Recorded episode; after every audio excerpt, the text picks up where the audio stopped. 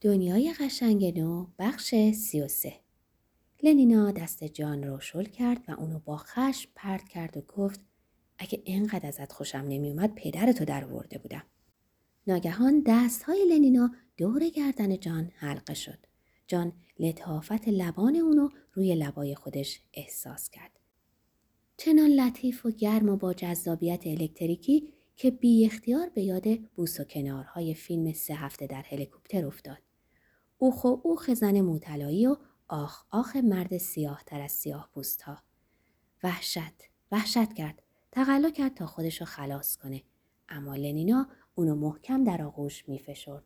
برای اینکه به جان نگاه کنه صورتش عقب برده بود و زمزمه می‌کرد. چرا نمی‌گفتی؟ نگاهش حالت سرزنشی ملایم به خود گرفته بود. تاریکترین دخمه مناسبترین مکانه. ندای وجدان به گونه ای شاعرانه تنی نفکن شد. جان مصمم و یک دل شد. روح شر ما نیرومندترین وسوسه را هم که به کار گیرد هرگز دامان مرا به شهوت نخواهد آلود. لنینا داشت می‌گفت که پسر یبله من این همه تو رو می‌خواستم. اگه تو هم دلت منو می‌خواست پس چرا؟ جان با عذاب گفت آخه لنینا وقتی لنینا با سرعت حلقه دستاشو باز کرد آنگاه که خودشو از اون کنار کشید جان لحظه فکر کرد که لنینا اشاره خاموش اونو درک کرده. اما وقتی که سگک کمربند شکاری سفیدشو باز کرد و اونو با دقت از پشت صندلی آویخت جان حد زد که در اشتباه بوده. با نگرانی تکرار کرد لنینا. لنینا دستشو به پشت گردنش برد و به طور عمودی بالا کشید. سجاف بلوز ملوانی سفیدش شکاف لنینا چه کار می‌کنی؟ صدای باز شدن زیپ پشت زیپ. پاسخ لنینا بی کلام بود. از میون شلوار پاچه گشادش بیرون اومد. زیرپوش زیپدارش به رنگ صورتی صدفی بود. تی طلای اهدایی رهبر سرودخانان از سینش آویزون بود.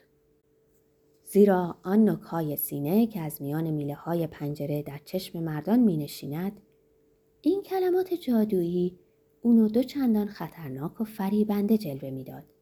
لطیف اما چقدر نافذ بود. در عقل رخنه می کرد و در عزم راسخ رسوخ می کرد. سختترین سوگندها در برابر آتشی که در خونه است همچون کاه است. پرهیزکارتر باش. زیپ دیگری باز شد. رنگ صورتی یک پارچه مانند سیبی که درست از وسط دو تا شده باشه از هم جدا شد. جنبش و تقلای دستها ابتدا بالا آمدن پای راست بعد پای چپ. زیرپوش زیبتار بیجان و چنان که گفتی از باد خالی شده باشه روی زمین افتاد. لنینا در حالی که هنوز کفش و جوراب به پا و کلاه گرد سفیدش به حالت کج روی سرش بود به سوی جان رفت. آغوشی باز کرد. عزیزم کاش زودتر گفته بودی. اما وحشی به جای آنکه متقابلا عزیزم بگه و آغوش باز کنه با ترس و وحشت عقب کشید و در آن حال دستش رو به او تکان می‌داد. انگار می‌خواست جانوری ناقافل سر رسیده و خطرناک رو از خودش دور کنه. چهار قدم عقب عقب برداشت و به دیوار خورد و به دام افتاد. لنینا گفت جانم. و دستاشو بر شونه جان گذاشت و خودشو به او چسباند. دستور داد دستتو بناز دور کمرم. دوای درد مرا لذت آغوش کن. اونم برای خودش شعر در اختیار داشت. کلماتی بلد بود که میخواندند، جادو می‌کردند و داران با دروم داشتند. مرا تو با بوسه ای چشمانش رو بست. صداش رو به زمزمه خمارالود بدل کرد. مرا تو با بوسه ای یارا مدهوش کن. زروی عشق و هوس تنگ به برکش مرا. وحشی مچ دست اونو گرفت. دستاشو از شونه خودش پس زد و با خشونت از خودش دور کرد. او دردم اومد.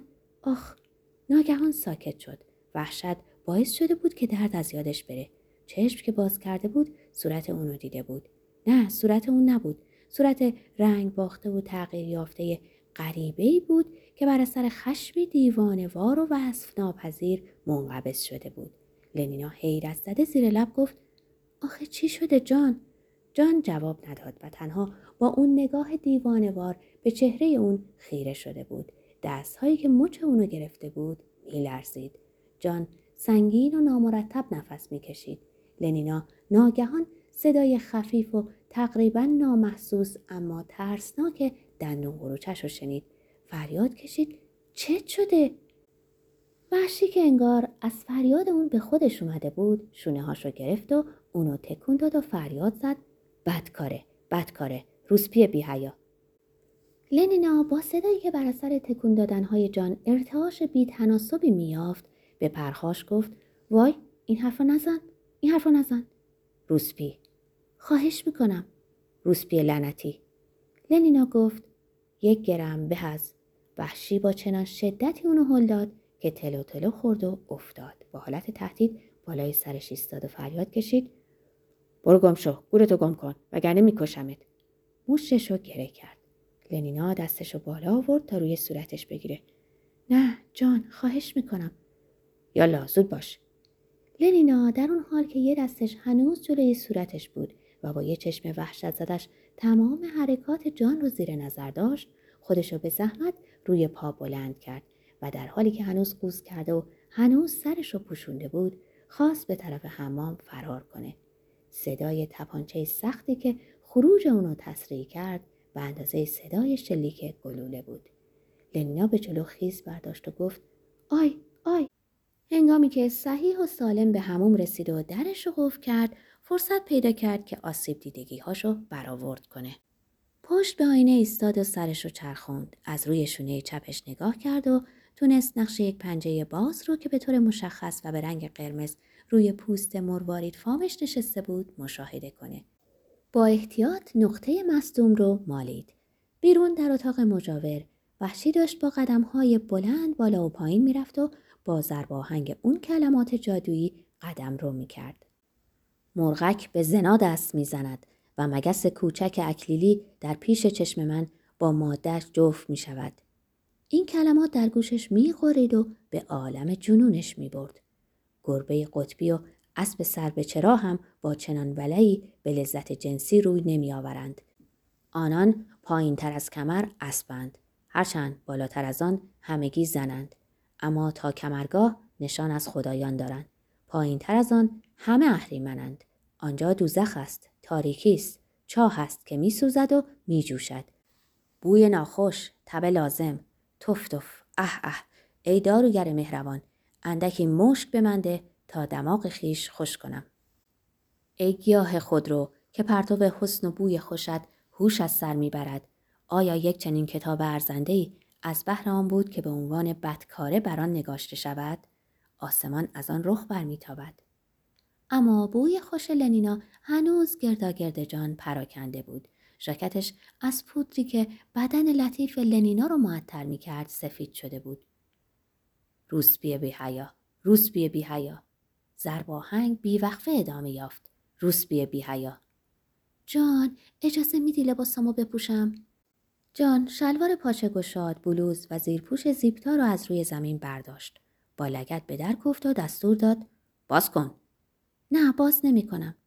صدا ترسیده و لجوج بود. پس چطوری انتظار داری که لباسا رو بهت بدم؟ از سوراخ هواکش بالایی در رد کن تو. جان طبق پیشنهاد اون عمل کرد و بعد بالا و پایین رفتن بیقرارانش رو در اتاق از سر گرفت. روسپی بی حیا. اهریمنی هوسران با باسن چاق و انگشتان سیب زمینی مانند. جان؟ جان جواب نمی‌داد. باسن فربه و انگشتان سیب زمینی مانند. جان؟ جان با خشونت پرسید. هان بی زحمت کمرمند مالتوسی منو به هم بده. لنینا به صدای پا در اتاق مجاور گوش می‌داد و با خودش می‌پرسید که جان تا کی خیال داره همینطوری بالا و پایین قدم رو کنه.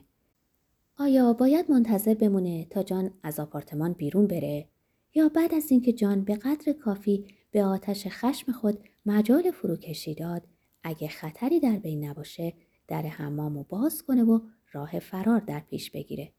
صدای زنگ تلفن که از اتاق مجاور بلند شد این افکار آشفته رو نیمه تمام گذاشت صدای پا بلافاصله متوقف شد. لنینا صدای وحشی رو شنید که داشت می‌گفت الو. بله. اگه اشتباه نکنم خودمم. بله نشنیدین چی گفتم؟ من آقای وحشی هستم. چی گفتین؟ کی مریضه؟ البته که برام مهمه. ببینم خطرناکه حالش خیلی بده. همین الان میام. تو اتاق خودش نیست؟ کجا بردنش؟ وای خدای من آدرسش چیه؟ شماره سه پارکلین. درست شنیدم. شماره سه؟ متشکرم لنینا صدای تق گذاشتن گوشی و سپس قدم های سری رو شنید. یکی از درا محکم به هم خورد. سکوت حک فرما شد. آیا جان جدا رفته بود؟ لنینا با نهایت احتیاط کمی لای در رو باز کرد. از لای اون نگاه کرد. حالت سوتوکوری به او جرأت بخشید. در رو کمی دیگه باز کرد و تمام سرش رو بیرون آورد. عاقبت با نوک پا داخل اتاق شد. چند لحظه ای با تپش شدید قلب ایستاد و گوش داد. بعد به طرف در جلویی جست زد. اونو باز کرد. به درون خزید و در رو به هم کوفت و در رفت. فقط موقعی احساس امنیت کرد که در آسانسور قرار گرفته و عملا در سراشیبی چاه افتاده بود.